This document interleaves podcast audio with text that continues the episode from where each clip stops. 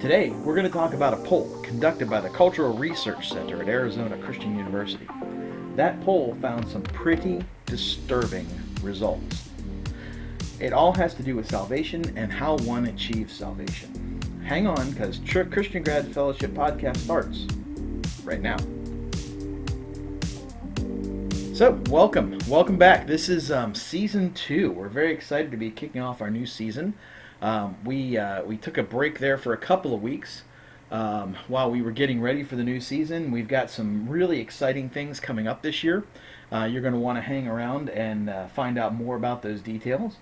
Uh, amongst other things, um, not this week, but within a couple of weeks, we've got a new staff person here at uh, at Christian Grads Fellowship. Um, we're excited that he's uh, coming on board. He's going to be our director of campus coaching we uh, we are excited to bring Funmi on board, and in a couple of weeks we're going to bring him on, and we're going to have him tell his story, which is going to be just amazing. I, I promise.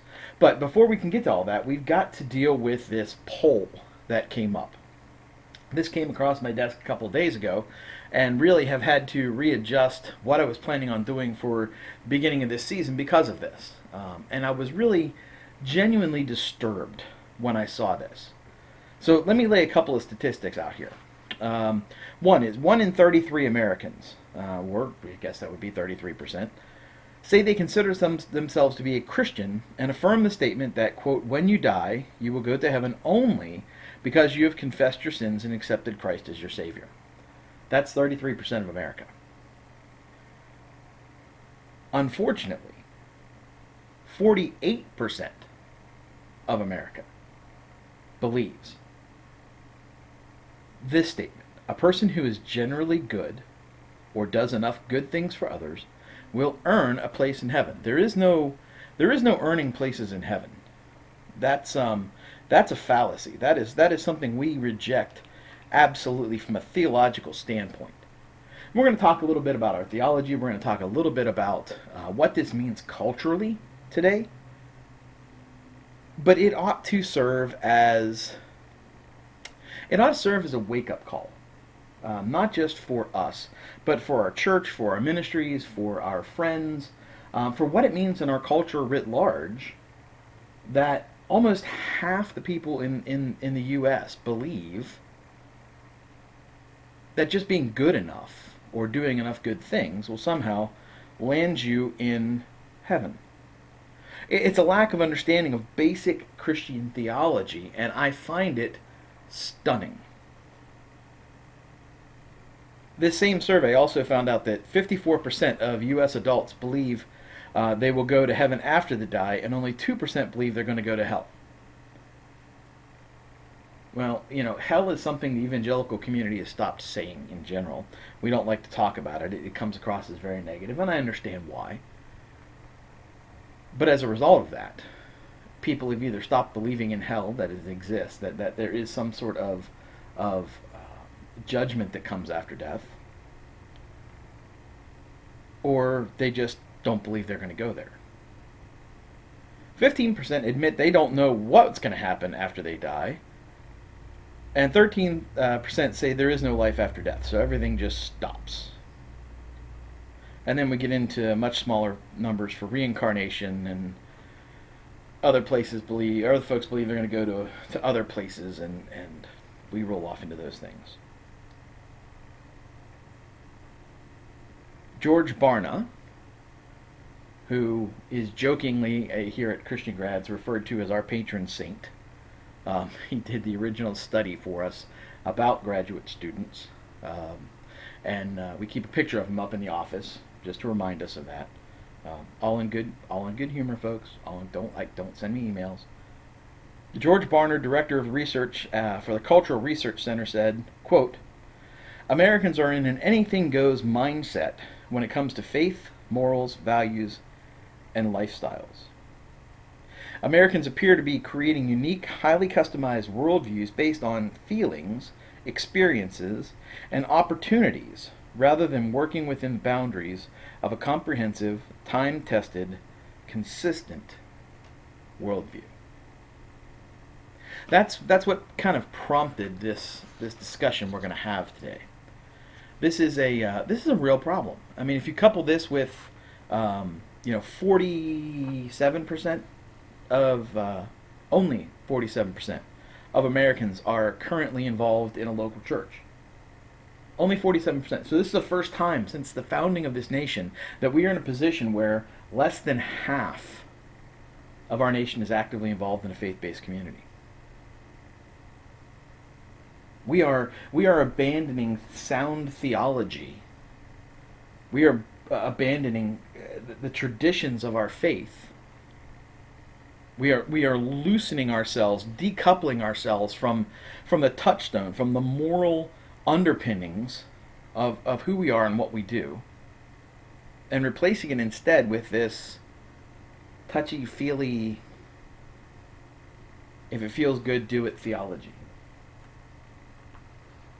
And that's not a failure of the people around us. Please don't understand. I am not in any way, shape, or form criticizing those who don't know Christ.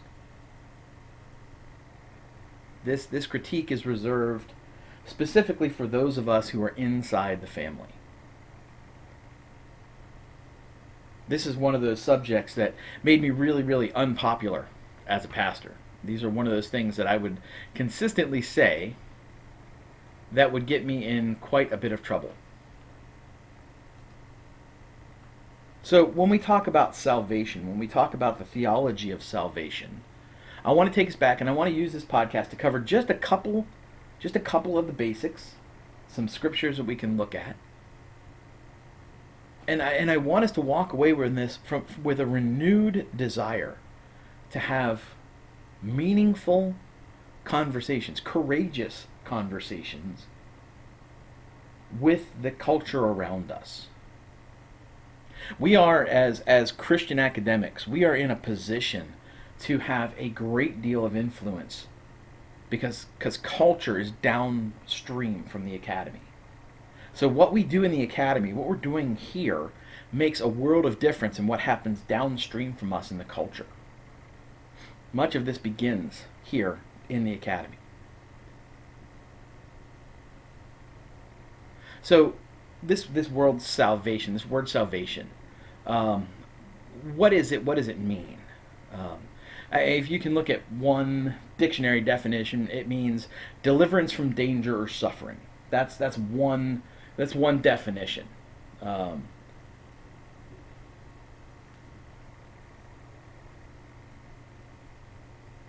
we we have allowed the culture around us to begin to redefine words. We, we've lost control of the language as people of faith. And when we cede that to to the to the secular humanists, they control the culture by controlling the language. Now, there is, in one sense, the, the, the Bible does use the word saved to mean, you know, that temporal physical deliverance. Um, you know, Paul, when he's in the inner cell, he's he's rescued or saved from that from that death sentence.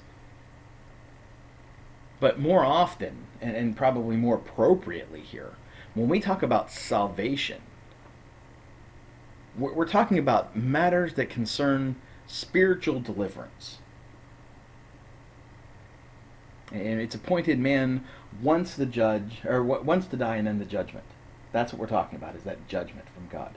And you will find that your name is either written in the Lamb's book of life, or it is not. And that's that's just the that's just the, the, the way of it.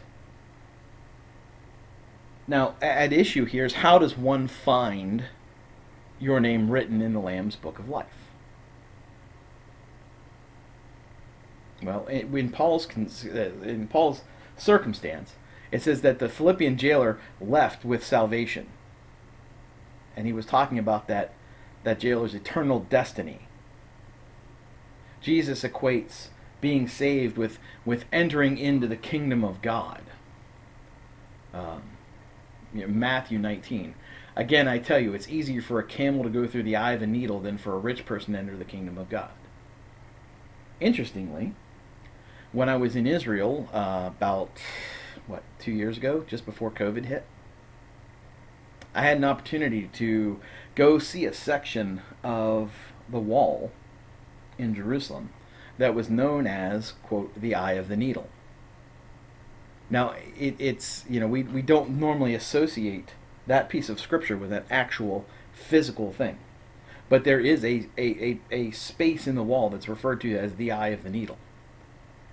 Now, could a camel get through it? Absolutely. I got through it, and I'm basically the size of a cow. Just joking, self-effacing humor. Uh, but it's a very narrow spot. You would have to be very, it would be very, very difficult to get a camel through this. Could it be done? Sure, it could. It would just be very, very difficult. So what Jesus is saying is it's not impossible for a rich man to enter the kingdom of heaven. It's just going to be very difficult.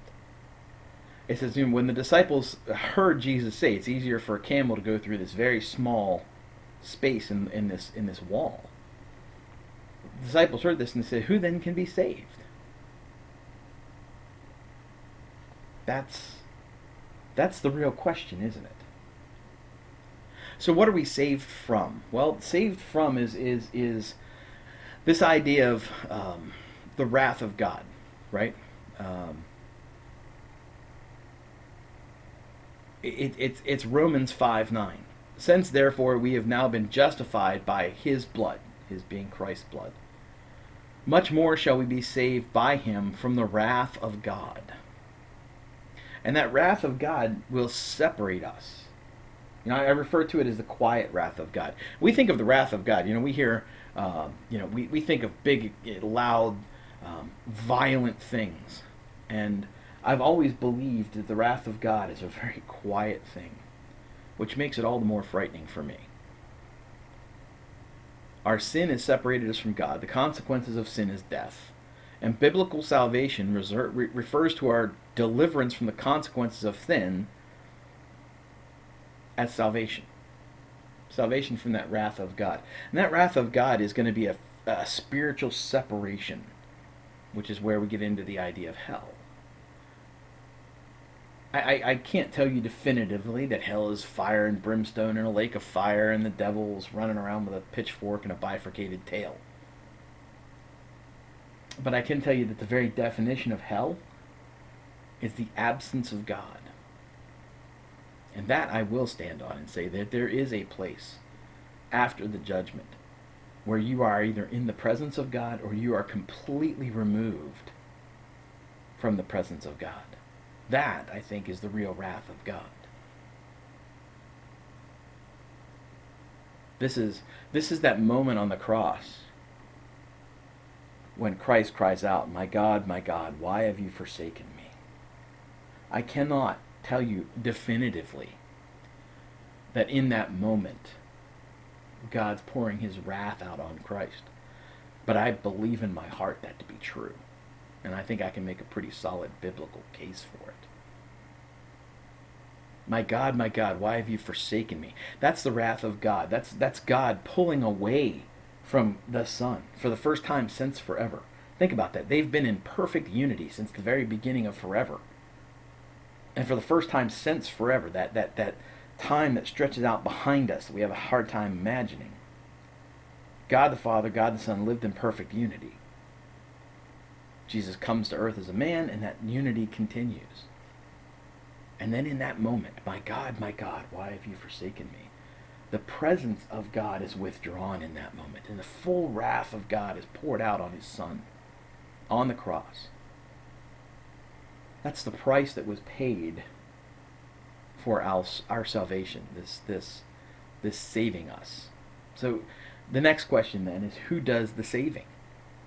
Is it really a scale? Do I throw all my bad things on one side of a scale and all my good things on the other side of a scale and hope against hope that it tips in my favor?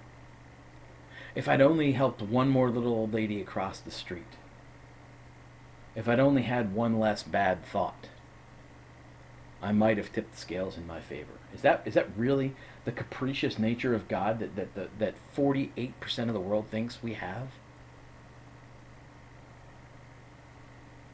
God does the saving, not us, thankfully.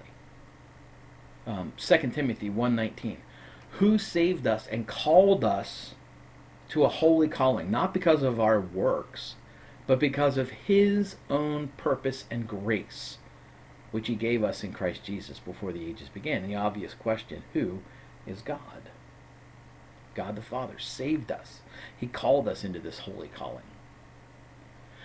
Timothy or Titus, excuse me, Titus 3:5.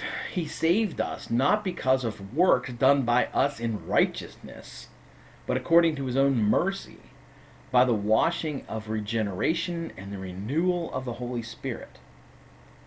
So Titus is extremely poignant here. It's not my works of righteousness that matter. It's not what I do on a given day. I've done nothing to earn this. I can do nothing to earn this. But God, in His infinite love, saw me in my distress and stepped into time and took upon himself the wrath of the Father so that my regeneration, my salvation, my calling could happen. Who does the saving? It's not us. It's not my it's not my works of righteousness. Again, scripture says my righteousness before God is like filthy rags.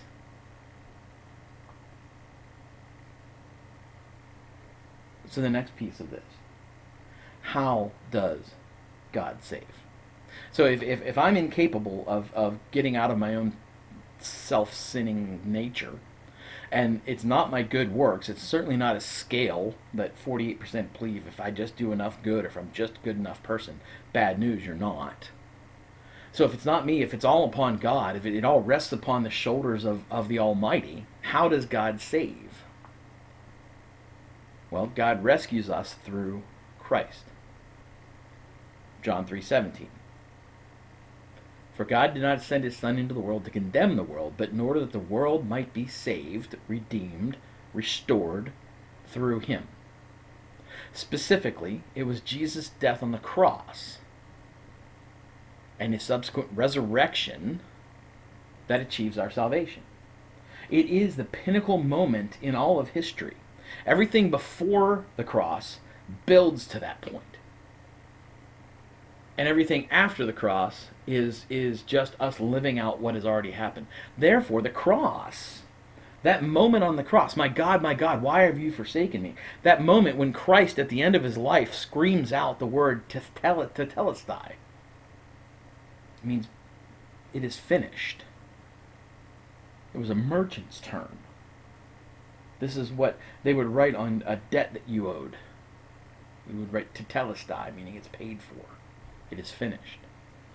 So specifically, it was Christ's death on the cross and subsequent resurrection that achieves our salvation.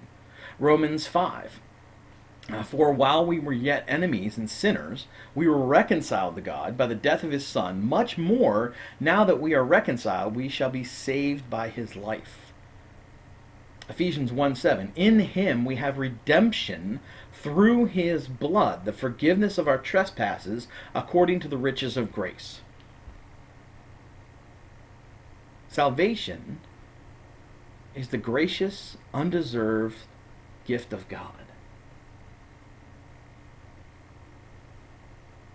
When we talk about integration in our in our of our academics and our in our faith, this is why I want you to do that. This is why we want to begin to integrate who we are in faith and who we are as an academic together. And this applies to everything. If we have business, this is this applies to why we want to integrate our faith and our business. If we're whatever it is that we do, we need to have this moment of integration. Why? Because it is a gracious and undeserved gift that God has given us. This salvation in him. Uh, it says in Ephesians 2 We were dead in our trespasses, made alive together with Christ. By grace you have been saved through faith. That not of yourselves.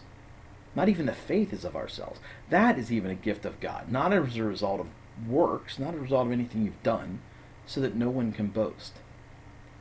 It's faith in Christ and Christ alone.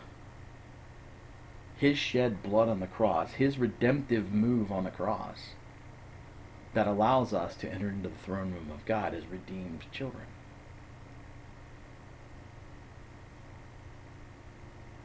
So, the last piece of this then, if when we're talking to people about their faith, about what it means to be reconciled to God, and, and if the numbers are to be believed, friends,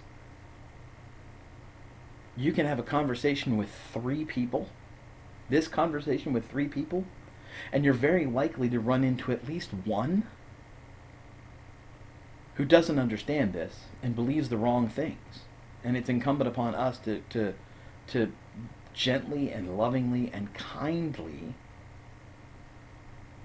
reveal to them the truth. So how is this salvation received? That, that's by faith, right? First, we have to hear the gospel. We have to hear the good news of, of Christ's death and resurrection. Well, who's who's going to tell people the good news? You, you've heard me say it before, and you'll continue to hear me say it. God has a single plan A, and that's the church. And there is no plan B.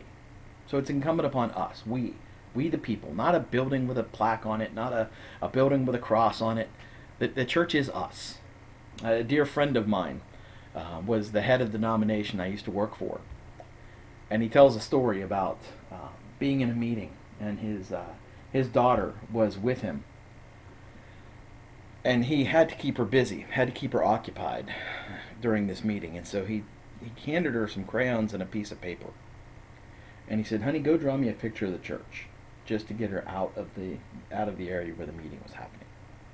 And so she went out to the to the sanctuary of the church where this meeting was taking place. And when the meeting was over, he came out and and she had finished her drawing. And she came over and she said, "Daddy, look, I drew the church."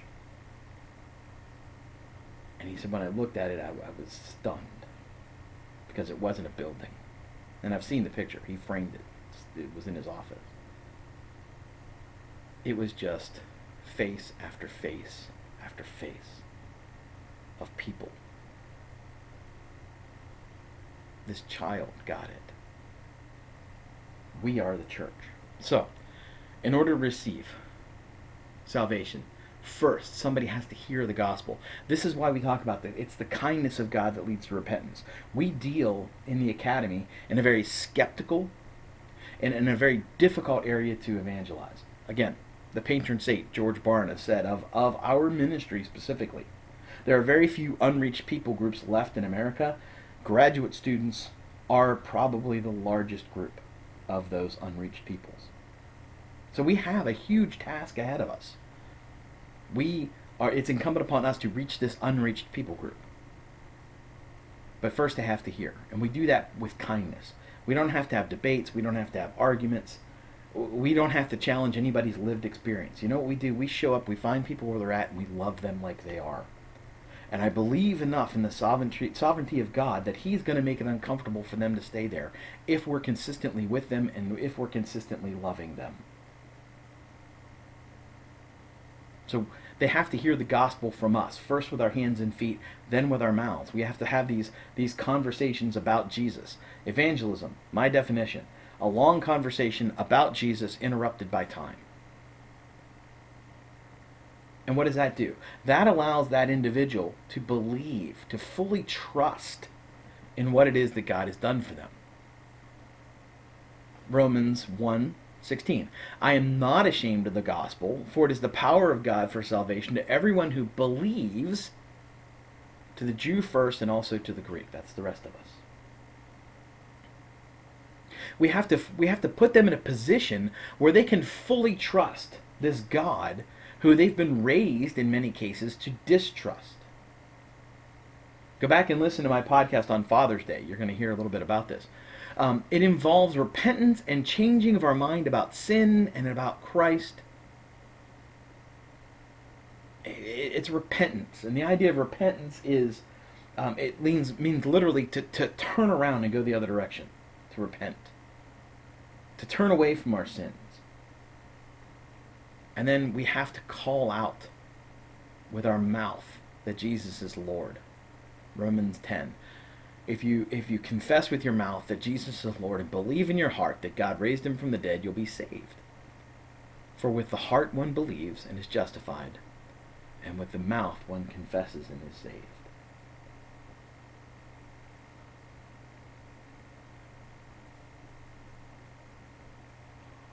We're talking about the most critical issue in front of us as believers.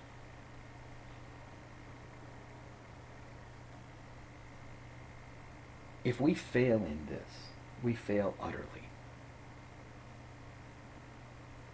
There is there is no plan B.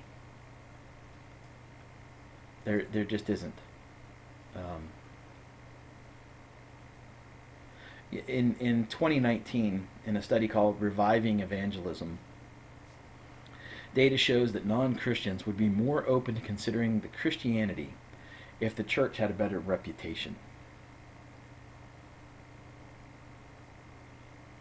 Gen X boomers, builders, Gen Z. We can we can talk about faith. And, and we can we can we can point out sin. But we're doing this now in, a, in an increasingly inflamed society. In a society that is increasingly strident and, and, and, pulling back into um, deep into their own camps. It, it, it, we have to, in the academy, we have to change the way people look at the church. And, and that means we have to be different. I came up under, you know, Josh McDowell's ministry.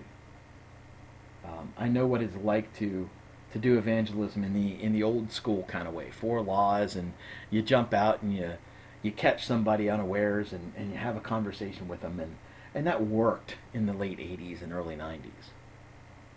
I don't think it works so much now. We have to become more holistic in our evangelistic approaches.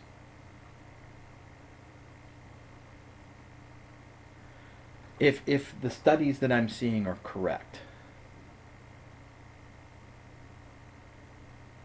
half of you listening to me, 47%, believe that sharing your faith not with a non-Christian is wrong. That, that's what that's what drove me to create this podcast. That half of you sitting out there believe that sharing your faith, sharing your faith, sharing um, the love of Christ with someone, with a non Christian, is wrong.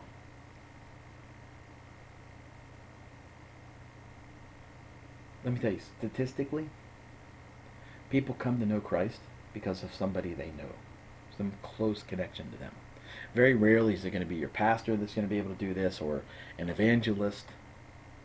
It's, it's, a, it's a much more intimate thing because we serve a much more intimate God.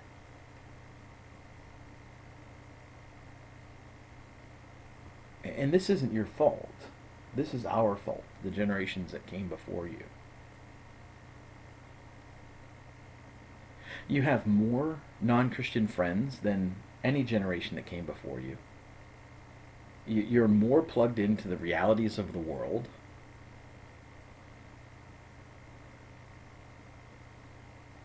But we haven't equipped you to reach the next generation. One of the things I want to promise in this next year that, that Christian grads is going to do is we are going to equip you. We are going to give you every tool you need in order to reach your campus, your graduate school, your business, whoever it is you're leading. We're going to give you the tools to do that. That's the reason we've hired a director of campus coaching. We took a long time to do this, to find the right person. And we're excited. We're excited to have Funmi coming on board. And I'm excited for you to hear his story. But please understand that this is so important that I am I am legitimately going to dedicate the next year of this ministry to training and equipping each of you to become effective evangelists. And don't let that scare you. Evangelism is not a scary thing. Again, that's my generation. Shame on us. We've made it a scary thing. We have to combat these numbers. we can't have 47% of the church afraid to share their faith or believe it's wrong to share their faith. Because the result of that is 47% of the population believes that they can get to heaven just by doing good things. There's nothing, and I mean nothing, okay about that. So stay tuned. Upcoming podcasts are going to give you more tools, more tasks, more uh, more opportunities. And again, I, would like to, to to just say, you know, to everybody listening, if this kind of content is important to you, if you find this kind of content valuable, we would really love if you do a couple of things. Whatever platform you're listening, you're listening to us on, if you would give us a five-star rating, that extends our reach. That lets other people find this kind of, of content. And the other thing we need to do is head on over to christiangrads.org and donate any amount because it's only because we have really amazing, fantastic partners like you that we can create this kind of content. So, welcome to season two. We're excited to have you along for the ride. Hey, if you want to share this with somebody, please, by all means, grab this podcast, share it out there. Um, and thanks for joining us. Uh, we'll be back here next week uh, with the, the, next part of season two, and uh, we want to uh, to encourage you all to uh, to come back every week and hopefully make this an amazing, important part of your day. Thanks, and we'll see you soon. Go in peace.